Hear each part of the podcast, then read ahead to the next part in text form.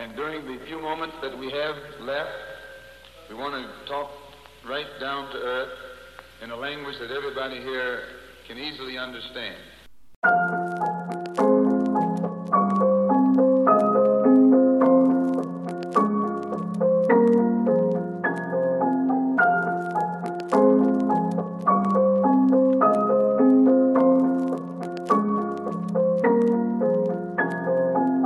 Γεια σε όλους, ελπίζω να είστε καλά. Είμαι ο The MBA Storyteller και καλώς ήρθατε στο νέο επεισόδιο του The MBA Storyteller Podcast.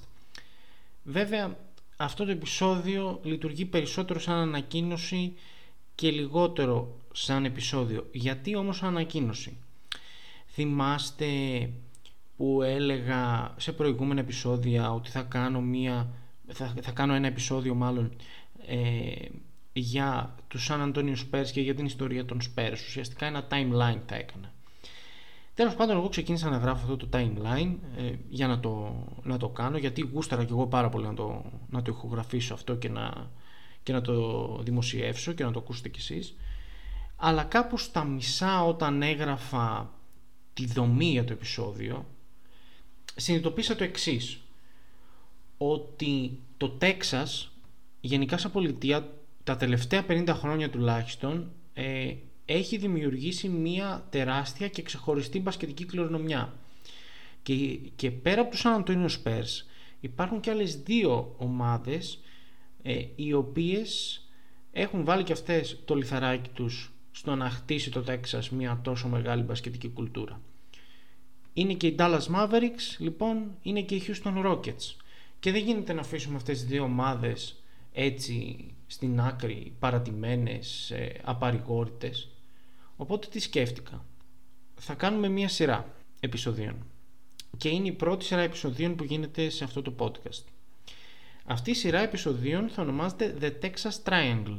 Το τρίγωνο του Τέξας είναι ένας όρος ο οποίος χρησιμοποιείται πάρα πολύ μπασκετικά εντάξει, και σε άλλα σπορ στην Αμερική ε, και ουσιαστικά έχει να κάνει με το τρίγωνο που σχηματίζουν ε, αυτές οι τρεις πόλεις, το Σαν Αντώνιο, το Ντάλλας και το Χιούστον.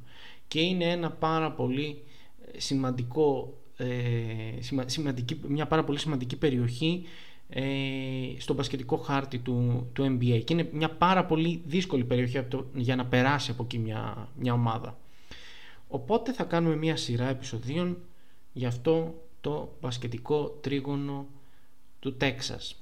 Θα ξεκινήσουμε από τους Spurs που ίσως να είναι και το μεγαλύτερο επεισόδιο αυτής της σειράς. Θα πάμε ε, στους Mavericks και θα κλείσουμε με τους Rockets. Τρία επεισόδια.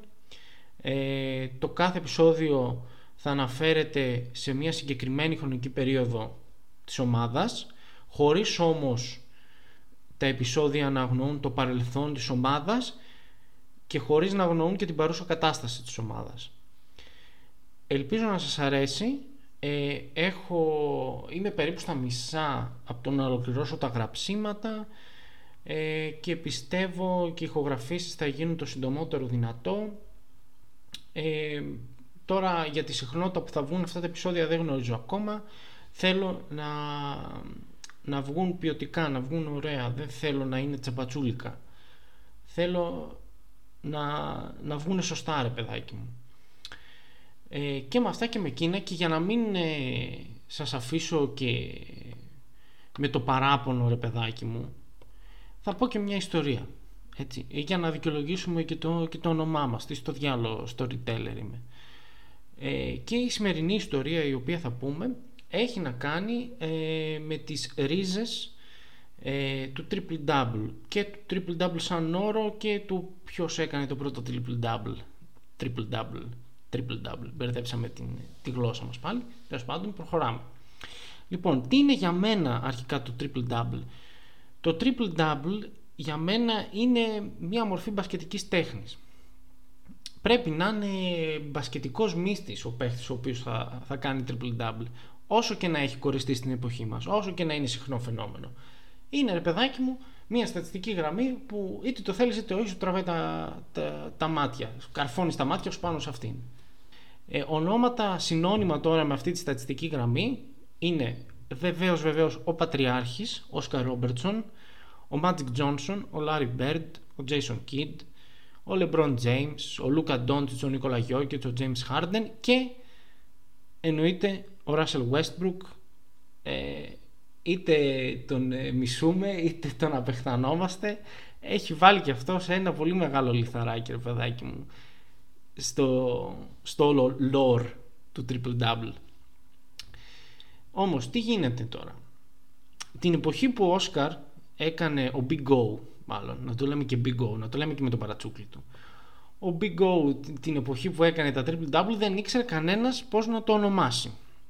Και γενικά η ιστορία του Triple Double είναι γεμάτη από ερωτηματικά. Γιατί όμως, γιατί αυτό έχει να κάνει με τα στατιστικά και γιατί τα στατιστικά παλιότερα δεν καταγράφονταν με τόση λεπτομέρεια. Για παράδειγμα, τα κοψίματα και τα κλεψίματα ε, καταγράφηκαν για πρώτη φορά τη σεζόν 1973-1974. Και εδώ κάπου γεννάται το εξής ερώτημα. Ποιος ήταν ο πρώτος παίχτης ο οποίος κατά πάσα πιθανότητα έχει κάνει ε, triple double; Η απάντηση αυτή ε, μπορεί να διαφέρει ανάλογα με το άτομο που ρωτάμε. Η πιο αξιόπιστη πηγή εκεί έξω που υπάρχει είναι ο Χάρβεϊ Πόλακ. Ποιος είναι ο Χάρβεϊ Πόλακ όμως; Ο Χάρβεϊ Πόλακ είναι ο πατριάρχης των στατιστικών. Είναι ίσως ο πιο θρηλυκός stats guy ο οποίος έχει περάσει από το NBA.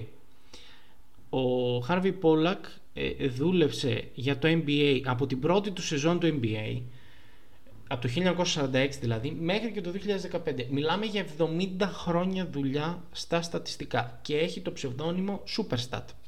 Πάμε στο 1980. Ο Πόλακ εκείνη την εποχή έχει εκστασιαστεί με το παιχνίδι του Magic Johnson. Και εδώ πέρα καταλαβαίνουμε το πόσο πολύ μπροστά ήταν ο Πόλακ ε, για εκείνη την εποχή ε, δηλαδή το πόσο του άρεσε αυτό το γρήγορο παιχνίδι, του άρεσε πάρα πολύ το παιχνίδι με τα τρίποντα, του άρεσε πάρα πολύ ο Μπέρντ, ο Magic, του άρεσαν αυτοί οι παίχτες οι οποίοι δεν άνοικαν σε αυτή την εποχή. Ε, αλλά είχε εκστασιαστεί συγκεκριμένα με το παιχνίδι του Magic Johnson και με τις στατιστικές γραμμές του Magic Johnson. Ε, και συγκεκριμένα ε, έβλεπε στατιστικές γραμμές ρε παιδάκι μου ο Magic με 18 πόντους, 12 assists, 10 rebound. Αυτό για τον Pollack ήταν κάτι τρομερό ενώ για τον ε, καθημερινό φαν του NBA, ρε παιδάκι μου, ε, το πέρναγε στον ντούκου, δεν καταλάβαινε. Οπότε ο Πόλακ ήθελε να περάσει αυτό τον δικό του εκστασιασμό και στους φανς. Πώς θα το έκανε αυτό; Ουσιαστικά έπρεπε να βρει έναν όρο ε, για να περιγράψει όλο αυτό το φαινόμενο. Για να περιγράψει αυτή την ε, εμφάνιση των ε, διψήφιων ε, νούμερων στις, σε τρεις διαφορετικές στατιστικές κατηγορίες. Και έγινε το triple double. Και από εκεί πήρε το όνομά του το triple double. Άλλοι λένε όμως ότι ο Bruce Wallace παλιότερος διοικητικός εκεί πέρα των Lakers δημιούργησε αυτόν τον όρο ώστε να αυξήσει το hype γύρω από τον Magic Johnson δεν ξέρουμε την αλήθεια, δεν ξέρουμε τι είναι ψέματα. Υπάρχει περίπτωση και οι δύο τύποι να το βρήκαν, να το ονόμασαν triple double περίπου την ίδια ε, χρονική περίοδο. Εγώ προσωπικά πιστεύω την εκδοχή του Pollack. Πάντως ένα είναι σίγουρο ότι ο Magic Johnson επηρέασε ε, την ονομασία του triple double. Όμως δεν απαντήσαμε στο, στο αρχικό μας ερώτημα.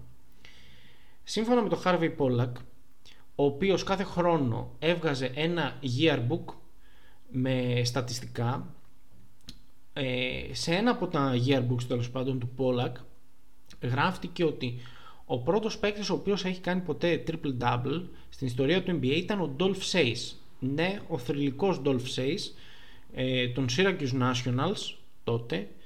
Οπότε στις 8 Φλεβάρι έχει γράψει ο Pollack του 1951 ο Dolph Says μέτρησε 18 πόντους, 22 rebound και 13 assist με πάρα πολλά ερωτηματικά από πίσω, αλλά αυτό μπορεί να είναι μια εικασία. Αλλά όταν έρχεται από έναν άνθρωπο ο οποίος έχει αφιερώσει 70 χρόνια από τη ζωή του στα στατιστικά, για μένα αυτό αυτόματα μετατρέπεται σε fact. Δηλαδή, ο πρώτος άνθρωπος ο οποίος έκανε triple-double ήταν ο Dolph Says. Τελεία και παύλα. Αυτό ήταν το σημερινό επεισόδιο και αυτή ήταν η σημερινή μικρή ιστορία. Ε, θα σας κρατήσω ενήμερο σχετικά με το The Texas Triangle με τη σειρά αυτή επεισοδίων αφιερωμένη στις τρεις μεγάλες ομάδες του Texas. Ε, μέχρι την επόμενη φορά να είστε όλοι καλά, να είστε υγιείς πάνω απ' όλα, να βλέπετε μπασκετάκι, να ακούτε μπασκετικά podcast ε, και θα τα πούμε στο μέλλον.